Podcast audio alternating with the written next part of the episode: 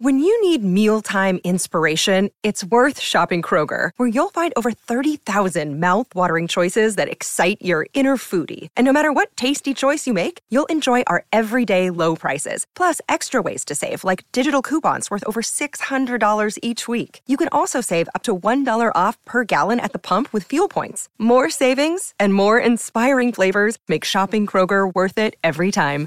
Kroger, fresh for everyone. Fuel restrictions apply. Another day is here, and you're ready for it. What to wear? Check. Breakfast, lunch, and dinner? Check. Planning for what's next and how to save for it? That's where Bank of America can help.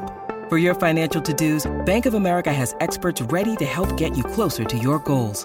Get started at one of our local financial centers or 24-7 in our mobile banking app. Find a location near you at bankofamerica.com slash talk to us. What would you like the power to do?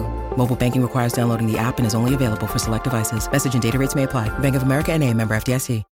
This episode is brought to you by Shopify. Whether you're selling a little or a lot, Shopify helps you do your thing, however you cha-ching. From the launch your online shop stage, all the way to the we just hit a million orders stage. No matter what stage you're in, Shopify's there to help you grow. Sign up for a $1 per month trial period at shopify.com slash special offer, all lowercase.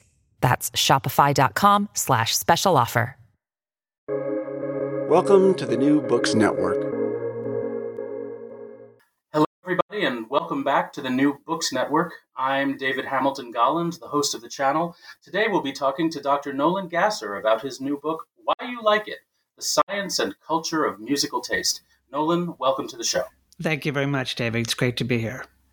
I wonder if you could begin the interview by telling us a bit about yourself. Sure. Uh, well, um, I have been a musician as far as I can recall, even before I can recall. I started playing piano when I was four, had my first gig when I was 11, started composing around that time. So I've never had a time when I didn't conceive of myself as a musician, but I've always been pretty eclectic, um, even from the very get go. My first gig, I played in a shopping center in my hometown of La Mirada, California, in Southern California. And I played on weekends. And so I'd have people come up and say, Hey, can you play uh, Scott? Scott Joplin? Can you play Mozart? Can you play Sound of Music? And of course, every uh, every time they asked me to play Stairway to Heaven, it was the mid '70s, um, and so I learned two things uh, right from you know my early stage of my career. One is that if you wanted to be a successful musician, you had to be able to play a lot of different styles and also on some level although i didn't really register it i, I recognize that people have different tastes. Some people love Mozart, some people hate him. Some people love Led Zeppelin, others not so much. So that must have really been a formative uh, experience. But I really, you know, got very much into, you know, rock music, was a huge Beatles fan, but also I loved jazz and early jazz in, in, in, in the beginning and played in a Dixieland band. And, but I was also drawn to classical music. I had an uncle that was a, a pianist and an aficionado and really, uh, really in, uh, you know, in, imbued in me a, a deep uh, sort of reverence for you know the old masters, especially of the Baroque era. Um, and uh, so I wanted to be a composer, and so I ended up uh, getting an undergrad at Cal State Northridge in composition and piano, and uh, really thought I was going to pursue being a serious composer. I wanted to be, you know, the, the next Stravinsky or something, you know, uh, a, a minor Stravinsky. And so, like a lot of composers, um, American composers, um, I headed to, to, to, Paris, right? A long tradition of American composers going back to Aaron Copland, studying in Paris, uh, famously working with Nadia Boulanger uh, and at Fontainebleau at the, the, the, chateau there. By the time that I got there in the late 80s, um, she had passed, but she was succeeded by another uh, female composer named Betsy Jolas, who was a, an assistant of, of, of Messiaen, one of the grand masters of, uh, you know, post uh, World War II uh, music in, in France in particular. So I worked with her, and again was on my path to become a, a serious, you know, a composer. And of course, music serious classical music, especially in the late 80s and early 90s, was pretty austere and the audience pretty limited. And that always, in some ways, bothered me because I always, as a performer, I loved the, you know, to engage the audience and I knew that it was a somewhat limited, uh, you know, crowd that would love the high dissonance and sort of you know occasional astringency of the of the timbres. But you know that was you know i wanted to be a composer so that's what i was pursuing. But early in my stay in paris i discovered or i, I bought a cd uh, this was the late 80s and cds were still kind of new and it was the i picked up an, a, a, cd of five and six part motets by a renaissance composer named josquin des prez who was a contemporary of, of leonardo da vinci's. And i'd heard the name like in a music history class and so i just picked it up. And really almost from the first moments i was just transfixed. And it really did kind of it was one of those things that you know changed my life. If one cd can change your life that that one did for me um, you know, uh, Josquin is an absolute master composer, as I you know came to learn, and really every bit as a genius as Beethoven and Bach and any other composer you'd like to to, to name. But because this period is you know it's an older style, it's an older praxis, if you will, and it's just generally vocal music. Uh, he doesn't have the, and his contemporaries don't have the, you know, the the, the celebrity and the the that sort of recognition. But I needed to understand this music. It was so it moved me so deeply, and it was so beautiful. But yet it was different. It wasn't like anything that you heard in Bach's music. Yes, it was contrapuntal, multiple voices at once, but it was operating on a different plane. And ultimately, make a long story short, that ended up leading me to get a PhD in musicology from Stanford. And so I did. Um, get that degree in, in 2000 and you know, was still continuing to compose and, and all that, but thought that my career was heading into academia and that was, you know, fine. But right as I was graduating, uh, I got uh, conscripted to a new startup music technology company, which was kind of a new combination of words uh, around that time for me anyway. And the company was called Savage Beast Technologies, and it, it had just gotten started. There were three founders. Sadly, I was not one of them, uh, but I was like employee number three. And the idea was to make better music recommendations by going deep and analyzing the music. And they came up with this idea of the, the name, the Music Genome Project, after the Human Genome Project, almost kind of tongue in cheek. But none of them were trained musicians, so they needed somebody who had a background in analysis and could do that, and someone who was eclectic. So I was at the right place at the right time and ended up leading the whole operation at, at uh, Savage Beast um, and built, and I'm the architect of the Music Genome Project, the, the different genomes that make, uh, that make that technology work and um, built up a whole sort of genomic operation, which is no mean feat because all of the songs had to be hand coded by trained musicians in different, you know, styles. If you were coding, you know, a, a, um, a Thelonious Monk song, you needed to be a trained jazz musician. If you were coding the Beatles, you needed to have a background in in in rock. If you're coding Mozart, you needed to be a classically trained musician. Um, and so it was kind of a crazy notion to do this. And initially it was a tough business, but then in 2004, finally realized a, a way of, you know, being successful in the marketplace. And that was to go directly to, to uh, consumers through internet radio. And of course, the company then became Pandora, um, initially as a sort of a, you know, just a temporary name and became the name of the company. And uh, so, never my wildest dreams did I imagine I would be part of a real, uh, you know, revolutionary technology company. We were just at that right time. The industry was change, changing people didn't necessarily feel like they needed to buy a whole album for two songs that they liked. And you know how do you make how do you get good recommendations? You know amazon would would say you know if you bought this other people who bought you know this justin bieber album also bought you know something else and so you should buy that. And not based on what's intrinsic to the music itself and that's the nature of the music genome.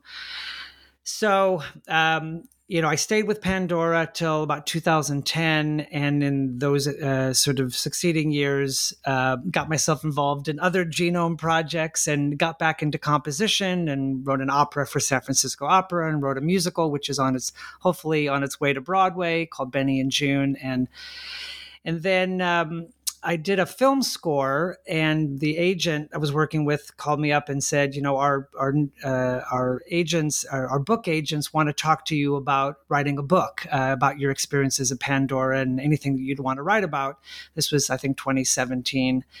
And so that became the book what, what, why you like it the science and culture of musical taste which was um, happily published in 2019 by macmillan and is now that the pandemic is over is coming out in paperback um, in the spring and so uh, it's just a little bit of an example that one never knows where one's career is going to go. Uh, I continue to wear a lot of different hats, continue to compose a lot of different projects. Uh, I've got an album coming out of world and, you know, uh, Western uh, collaboration music. Um, and uh, working on a new startup company, which is taking kind of a little bit of the sort of genomic idea, but for film and television. So lots of different conversations we could have, but I know we're here to talk about music, so I'll, I'll stop there. Very exciting. Thank you. Um, the book is uh, Why You Like It The Science and Culture of Musical Taste. Uh, and so, my next question may be fairly obvious Why do we like it?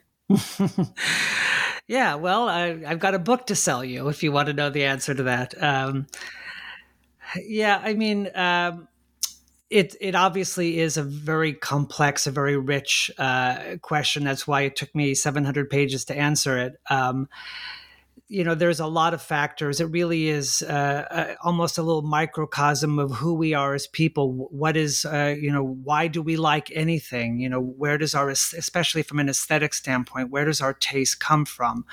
Uh, one of the things that the music genome project tried to get at is let's not pay attention to you know who the artist is. You know the fact that it's eric clapton and he's world famous and he's won grammys and hall of fame and all that or that it's on you know capitol records or that it was produced by this you know famous producer or that it made lots of money um, let's just look at what's going on under the hood of the music. Uh, you know, what is the harmonic language like? What is the melodic language like?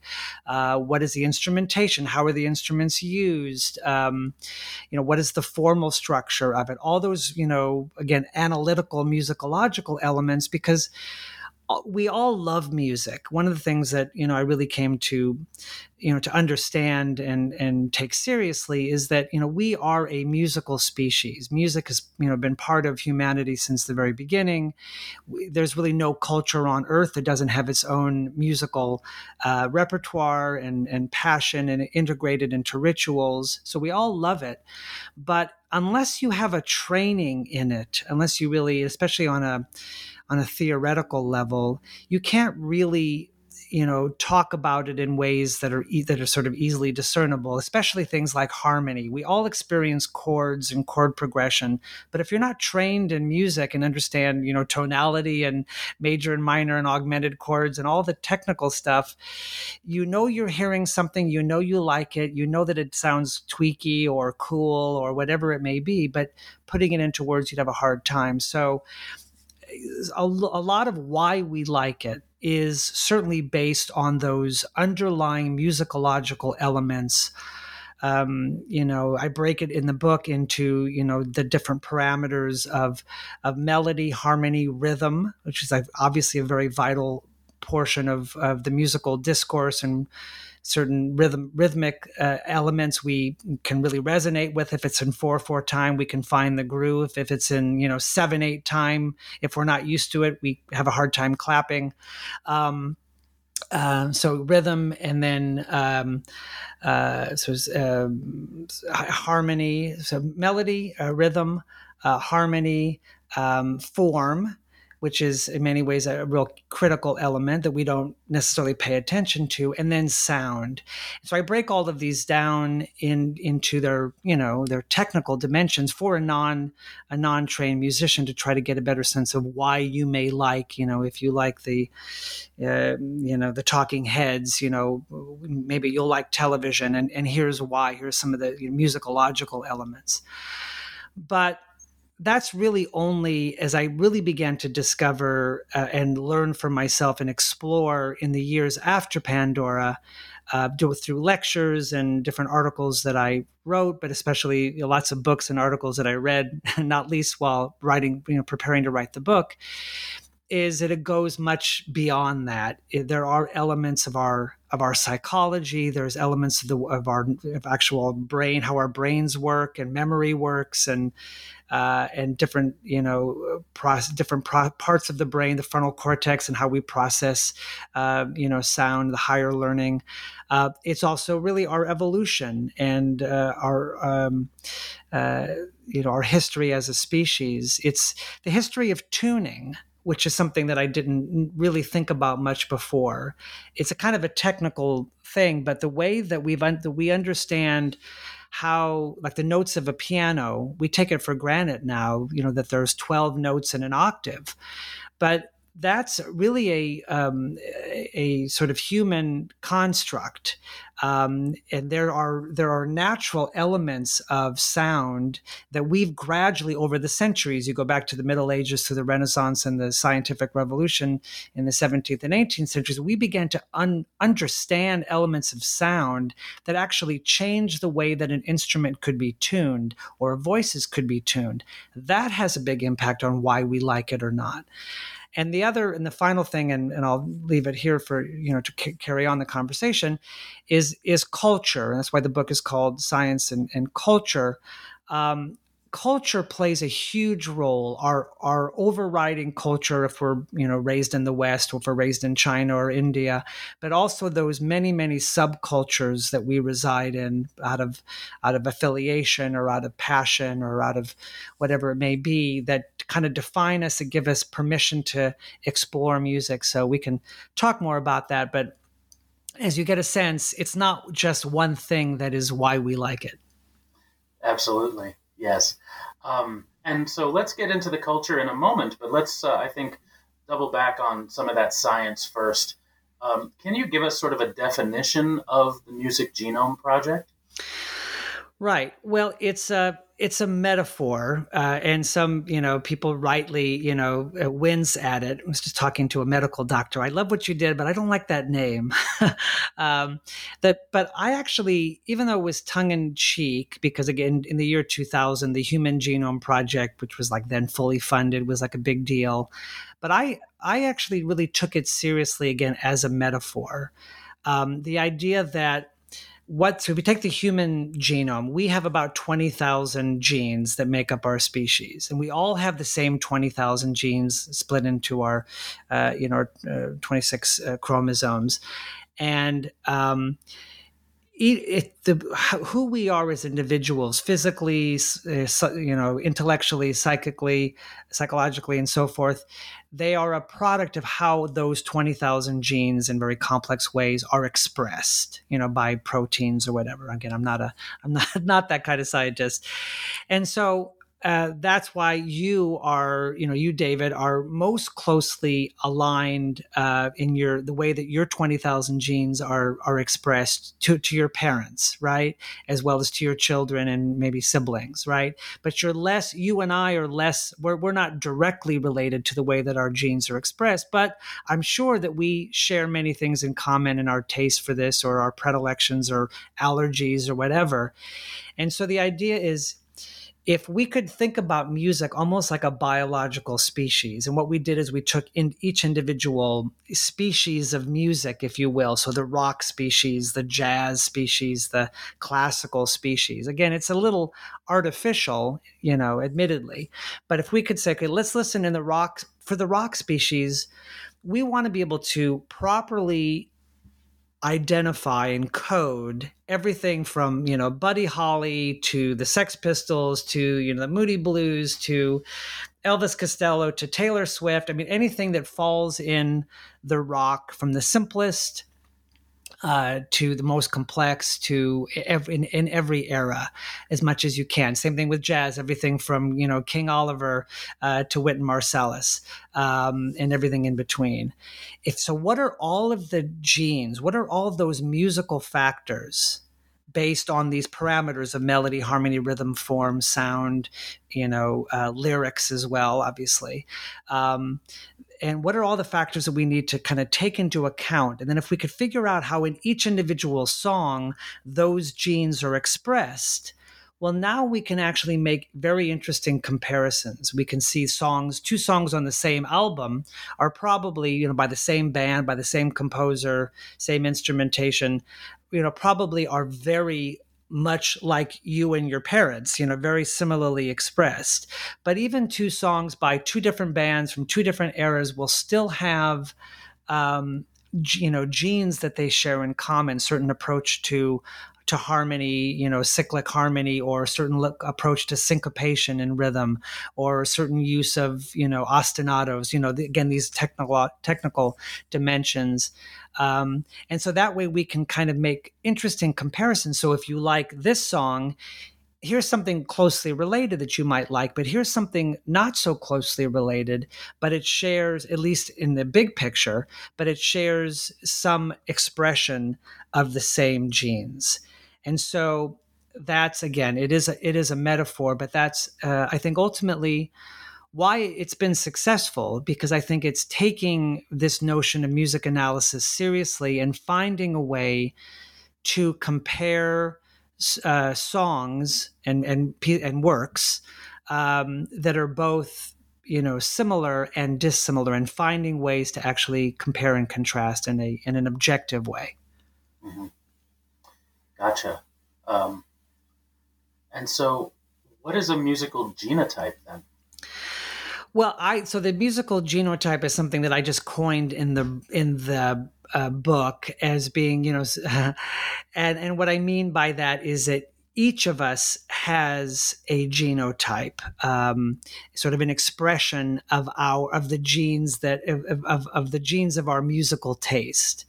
So our genotype, like my genotype, would be something that really um, has a strong predilection for counterpoint, has a strong predilection for uh, cyclic harmony, uh, for you know interesting you know sort of uh, um, you know sort of metric. Um, uh, you know combinations, uh, certain types of instruments, certain combinations of of styles, certain and and and a disinterest. My genotype is, you know, I'm not a huge fan of overly, um, uh, you know, kind of distorted guitars, for example, or you know, sort of virtuosity for for virtuosity's sake. Um, so those things that are not necessarily tied to one piece of music, but that that kind of explain broadly where my taste is and so each of us kind of almost has, um, you know, just imagine, you know, here's my set of, you know, genes. And then every single song that I hear,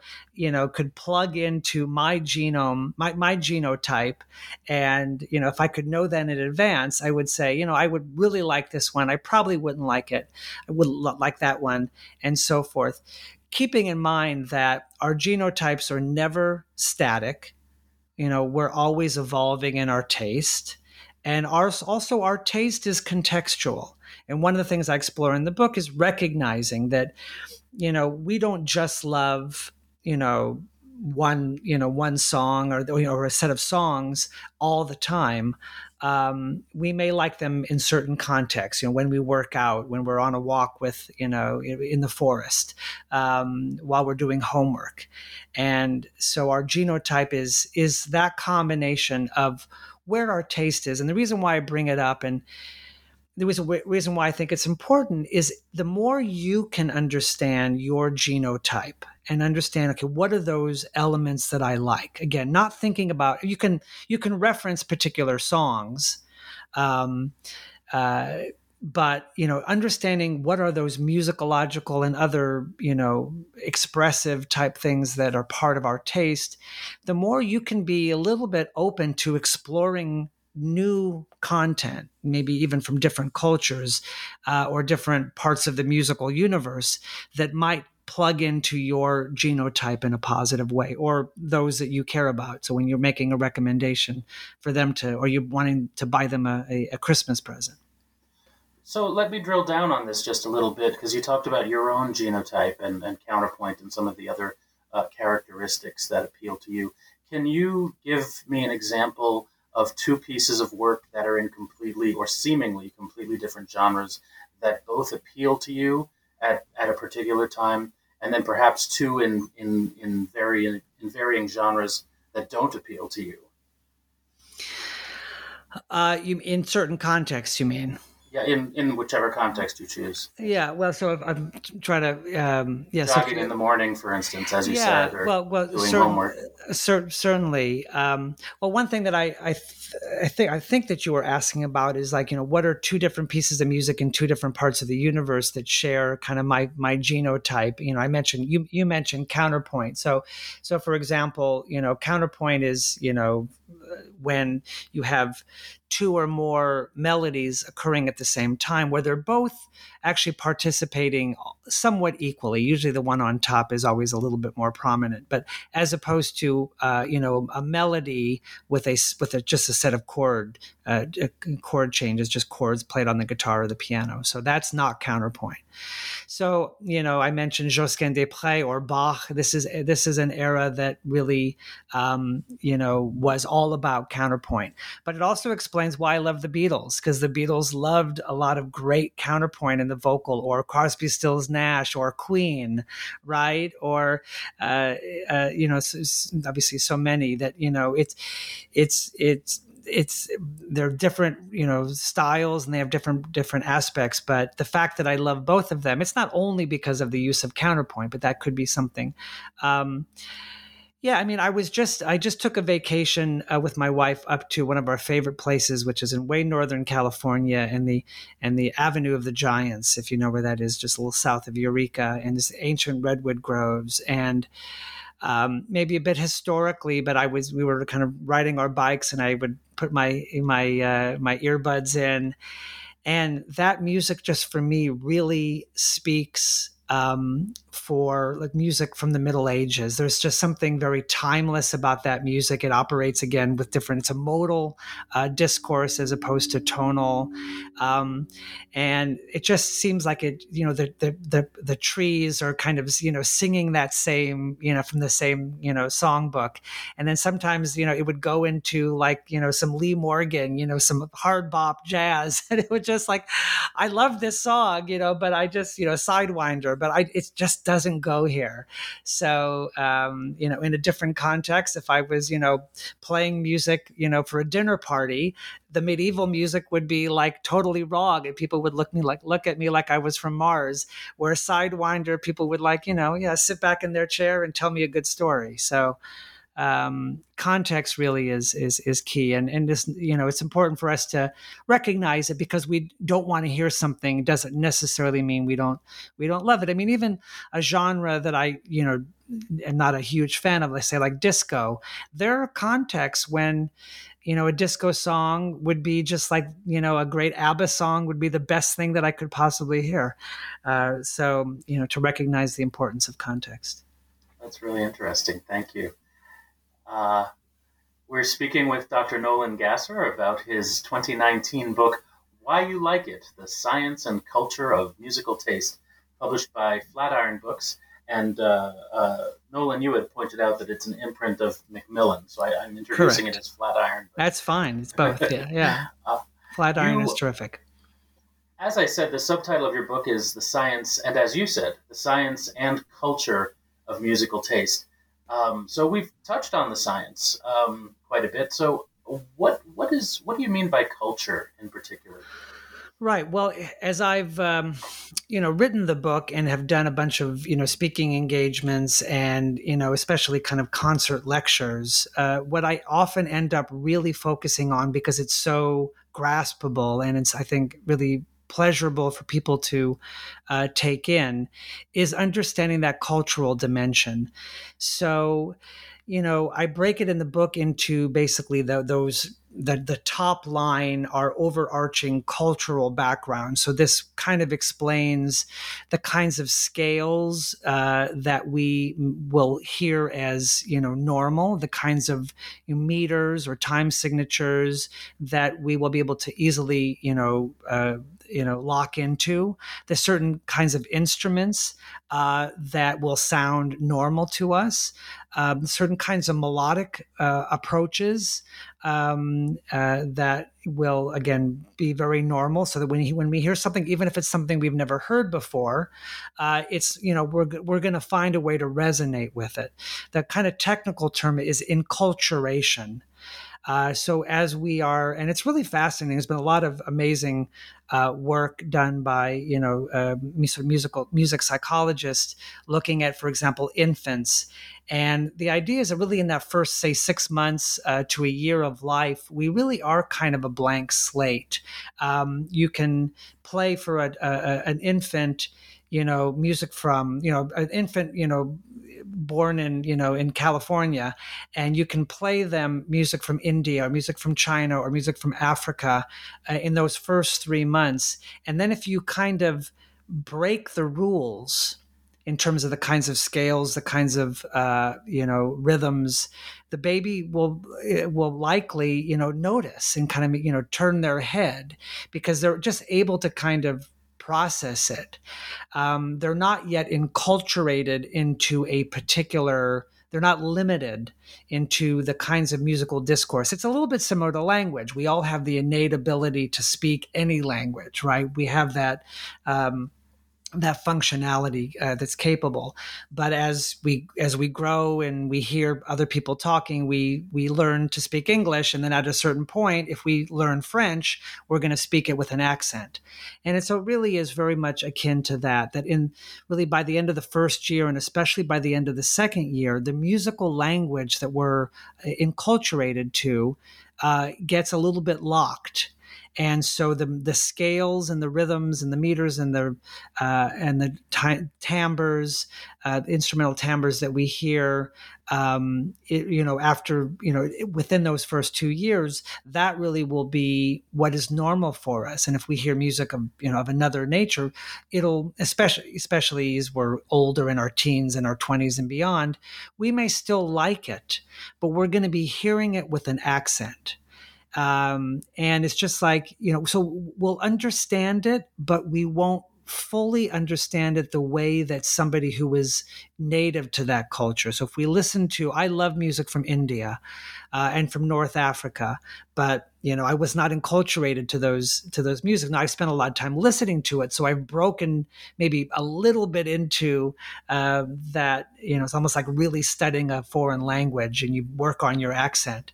But I, I'm still never going to hear it like somebody who's born there. So so much of our the point being is that so much of our taste, what we like it doesn't mean that you're not going to like music from Bali uh, or from Turkey, but if it's going to sound different, it's going to sound quote unquote weird if you're not used to it. And when you hear something weird, your first instinct is not to like it. So um, that's kind of part of it. Um, the second dimension of culture is what I call intraculture and I think I'm sort of trying to coin that term. I don't think it's really caught on yet, but uh, you know, the call. I, I, mean, I didn't really like the term, and I ex- explain in the book why I don't use subculture or um, you know some other terms.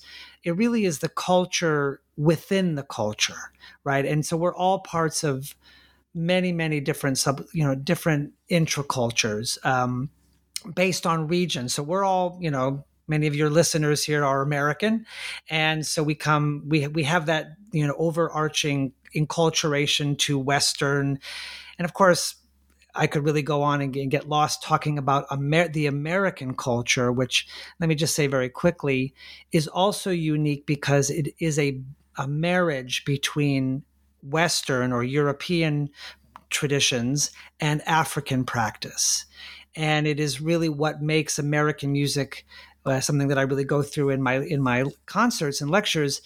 Um, the idea of improvisation being such an, an integral part of rock and jazz, uh, the idea of the kind of the the you know the blues inflection of the you know of the dominant seventh chord to get technical as not just being a dissonance that needs to be resolved, but being an actual landing place, really comes out of a of an African um, or certainly some early unique kind of mixture between Western and African practice. Um, and you know antiphonal back you know call and response things so these are all things that are normal and unique to the american you know musical culture and you know i think in in some ways are part of why Western music, rock and roll and jazz have been such international successes is because of this unique blend. But but beyond that, we then have we come from different parts of the country. Uh, we come in from different religious backgrounds, different you know racial and ethnic backgrounds, uh, different genders, obviously, and, and uh, different eras, different time periods that we grow up in, and different you know you know groups that we hang out with, different hobbies, and all of those things play a big role uh, in giving us access, permission, um, introduction to music that forms a big reason why we we like what we like and why and why we don't like. If something is part of a of an intraculture that it's like the you know like the the rival team you're just going to hate that song, right? The, the, rival high school, their theme song is whatever it is. Uh, you know, you're going to hate it because it's not your it's not your intraculture. Then we can get into uh, drums as a, as an ancient embodiment of violence. And, but, uh, right, that's, exactly. That's, that's, someone else's scholarship. right. But but it sounds like um, just to to keep on this point just a little bit. For those of us who are uh, as you write, incultured in American musical culture, that all of the American styles, from jazz to ragtime to rock to soul to hip hop um, to uh, you know uh, that they're um, that we're in we're all, we're automatically or already encultured to uh, to hear them as a positive or or am I misreading what you're saying? Well, you know, I to a certain degree, no, that that's right. I mean, it's the the way that you're enculturated into a musical style is not by studying it, by going to school. It's simply by having your ears on right? You know so you you you go to the dentist office you you know you go to the grocery store you're in the elevator you're um, you're driving in the car with your friend uh, you you go to a concert you go to a you know a, a, a, a show. All of especially in our formative years up until about age 12 you know, all of that becomes really part of our default language. So if you grow up in a if you grow up in New York City and you're exposed to a lot of diversity, so you you know you your parents drag you to a you know a symphony concert and then your your you know cool uncle takes you to a jazz show and then you you and your friends go go to a hip hop you know a bar uh, and you go to rock you know so then you're just going to be exposed and your different cultures and and your exposure is going to be such that all of those are kind of normal. They do all participate in these overarching american if you will uh, musical language. So that's why they're all pretty easy to kind of acclimate to to enculturate to. But I'll give you one other example, uh, one language, one musical style you did not mention in the list is country music, and um, so country music. Uh, and I've I've increased I've, I increasingly think this. Um, I, I was born and raised in you know in kind of urban Southern California, right? So uh, there weren't a. It's not a real place where a lot of country music is played. Um, so obviously, I heard some. I mean, I heard Johnny Cash and you know, and and you know, and uh, Hank Williams and you know, and all that, and Garth Brooks, you know, later. And uh, but it just it was never really my music. Uh, and so one of the one of the tendencies when when a music you know hip hop can be another if you're not steeped in it can be an, uh, where you kind of you'll listen to it and you'll say yeah it all sounds the same you know? Yeah they, they you know they're all they're all talking about the same thing. And they all kind of use the same even music musicologically all use kind of similar chord chord progressions. But what's what's not happening with that listener who says it all sounds the same is they have not been enculturated on that subcultural level, on that intracultural level, in that kind of subtle nuance. that slight turn of, of a lyric phrase or the slight, you know, uh, g- melodic gesture or the certain kind of progression. Maybe it's the same three chords, but the order that they're or the or the rhythmic placement. These kinds of things that, if you're not really attuned to it, you'll you'll kind of hear it. It won't you won't really necessarily hear it with an accent, but you're not going to really comprehend the kind of the nuance and that distinction and the real kind of the magic that can happen. Um, you know, and similar for a country, you know, someone raised in Nashville uh, or in, you know, in, in Georgia, uh, not steeped in rock and roll, will, you know, not you know, or, or, or classical, you know, will not, you know, dig it, um, and will say it all sounds the same again because they're they're not they haven't been acclimated to that kind of nuance. And partly is like you know taking the time, you know, saying okay, I you know I know there's some great you know country music. I'm going to you know make an effort to really explore and teach myself, you know, a little bit the history, you know, going back to Bob Wills and bluegrass and and see what's happening now and doesn't mean that you'll end up loving it. You still may not, but you'll, you know, you you may find some gems in there that become part of your musical genotype. Friends in low places. Yeah, right. I'd say. um, so let's uh, pivot to some more of um, uh, the the mature uh, mind, uh, uh, since we, have talked a lot about enculturation at this point. Um, I'm wondering um, to what extent are our adult musical tastes our uh, our new choices of music as adults, or, that is to say, the, the the things we listen to in addition to what you've already said? What role do you think nostalgia plays in that?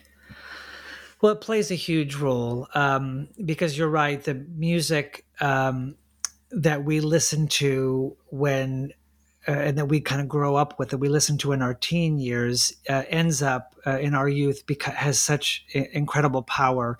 You know the music that we listen to when we're in our you know teen, early teens uh, you think about you know who we are in those in those years. We're we're we're starting to separate our, ourselves a little bit from our parents. You know we're not totally free but uh, for, you know from their influence but you know we're mm-hmm. starting to develop who we are.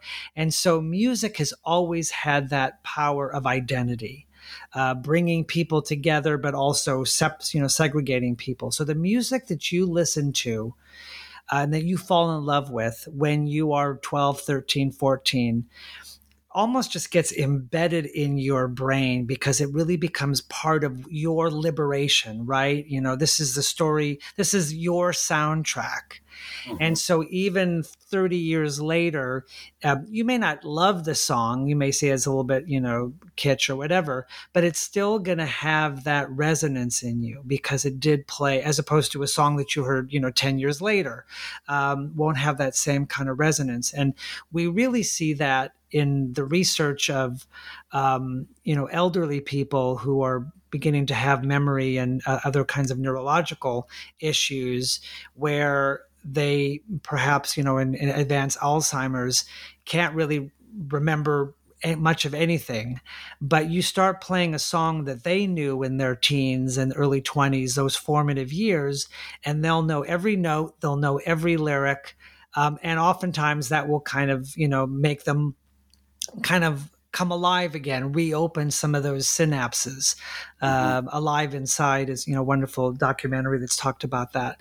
Um, and so there is definitely something about the music that we that we grow up with and so you can you know it's it is nostalgia but it's not just like looking back at the you know the good old days it really i think it's even deeper than that that it's kind of it's music that's tied in um, with our with our uh, with our very identity, which is mm-hmm. not to say that you can't discover along the way in your 30s, your 40s, your 50s, 60s. Really, I think at any era, at, at any age, you can find music that suddenly becomes uh, part of your identity, your your growing identity, your evolving identity, your more mature identity, um, but still can have you know a place in that kind of hall of fame. But there again, there's something unique about those those really early years. Thank you. So, out of the Music Genome Project came Pandora. Is Pandora, do you think, a natural ex- extension of earlier distribution methods like the jukebox or the Columbia Record and Tape Club, or does it represent something truly revolutionary? Well, it's funny that you say the jukebox because when we first were you know, formulating the idea back in the Savage Beast days, uh, you know, one of the things that I kind of recognize is that we had the ability to do was to move beyond the album.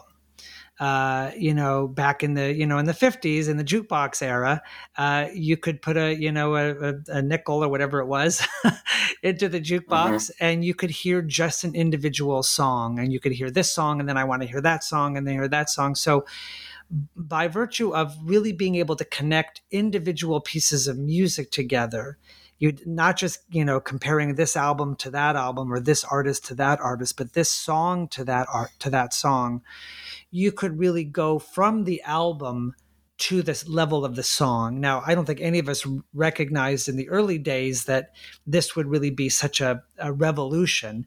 But you think of where we are and I have conversations all the time. I won't say that the album is dead, um, but it's really it's just kind of almost a convenient you know distribution you know sort of vehicle it mm-hmm. really is the song that people download that st- people stream that people you know have a youtube video that they watch.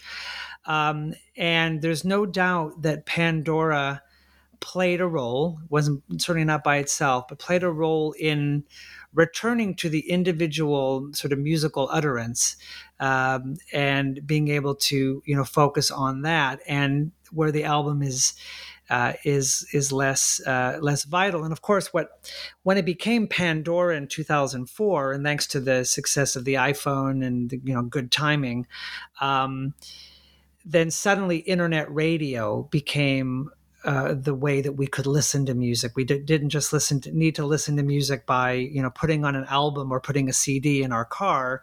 We could actually, and of course, we all we, we do it all the time, whether it's Pandora or Spotify, and um, you know that's another topic we can come back to. But um, it's amazing how many you know that's how people do, myself included, how we really consume I've got you know more CDs than I would care to admit, but when I'm listening to music, it's usually via internet radio, uh, and usually, of course, it's almost always Pandora.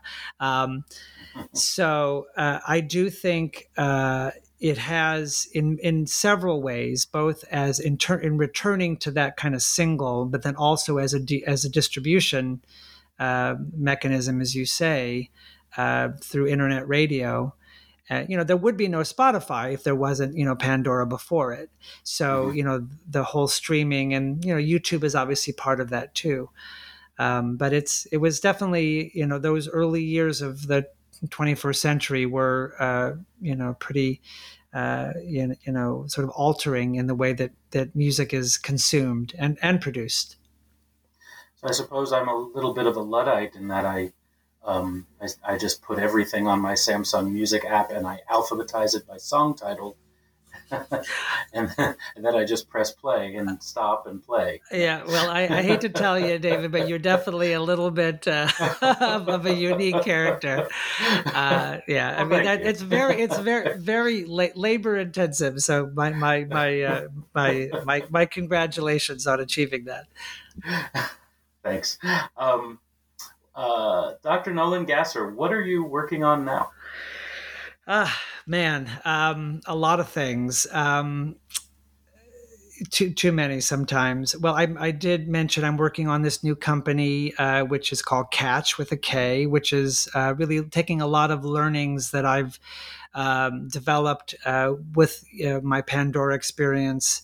Um, and applying, but but also a lot of things that are quite different, but applying them uh, to the television and film industry. And uh, so I'm a, I am a co-founder of that company, which is really quite thriving at the moment, and I think has an opportunity to change uh, aspects of that media world in a, in ways not unlike the way that Pandora altered um, the the music industry.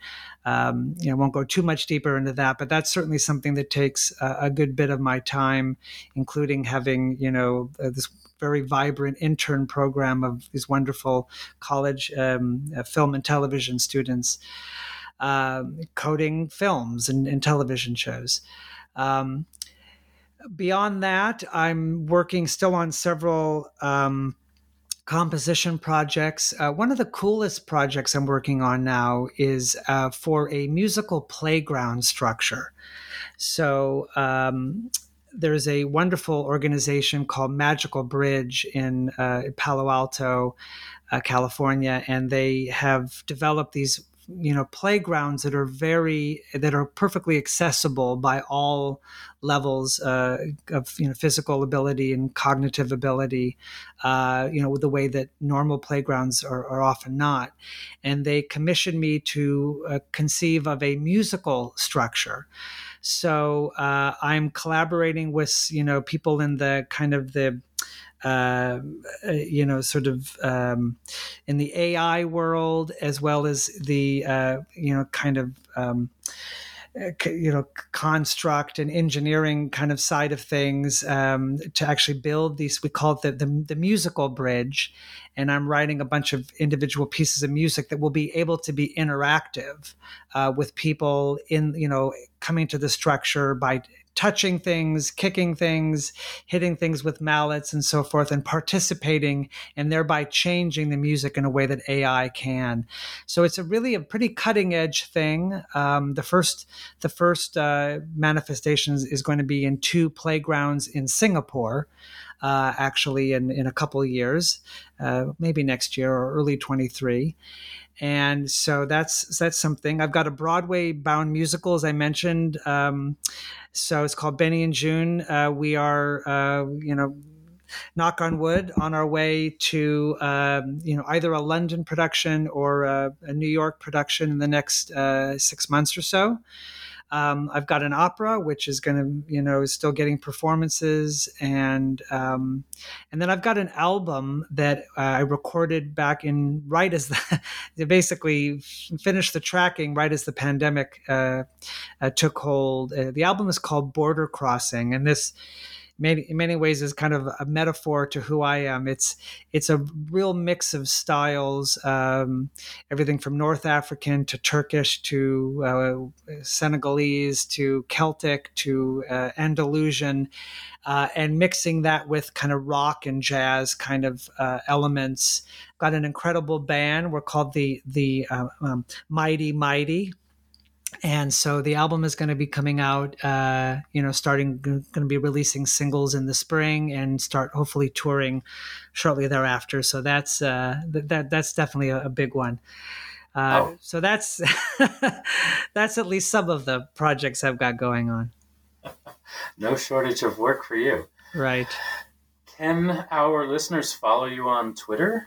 Uh, uh you know you would think that they could. Um, i just I, I do have a Twitter account. Um, I'm, I guess I'm just um, not uh, an, an, a, very avid user, um, and it's not, you know, it's not like I have a, a real, you know, philosophical uh, issue with it. I do get that one needs to communicate. Um, uh, with uh, you know with others, and especially if you have a platform as a as an artist, for example. Um, and so I have gone back and forth in being active and not so active. I haven't been active lately. Twitter keeps asking me what's going on. Where have I gone? Um, so maybe I will um, get back into it. Um, but I do have, uh, I've got a website, nolangasser.com. And so you can reach out to me there um, and you can shoot me an email, nolan at nolangasser.com. I usually I try to res- respond to any questions. And uh, so, as probably more thorough way of finding out what's on my mind, but but I will try to uh, you know maybe you're you're motivating me to get back uh, in, into into social media. Well, uh, in regard as regards your Broadway and or West End show, Break a Leg. Thank you, uh, Dr. Nolan Gasser, author of Why You Like It: The Science and Culture of Musical Taste from Flatiron Books 2019. Uh, Nolan, thank you so much. You're quite welcome. Thank, it's been great, David. Thank you.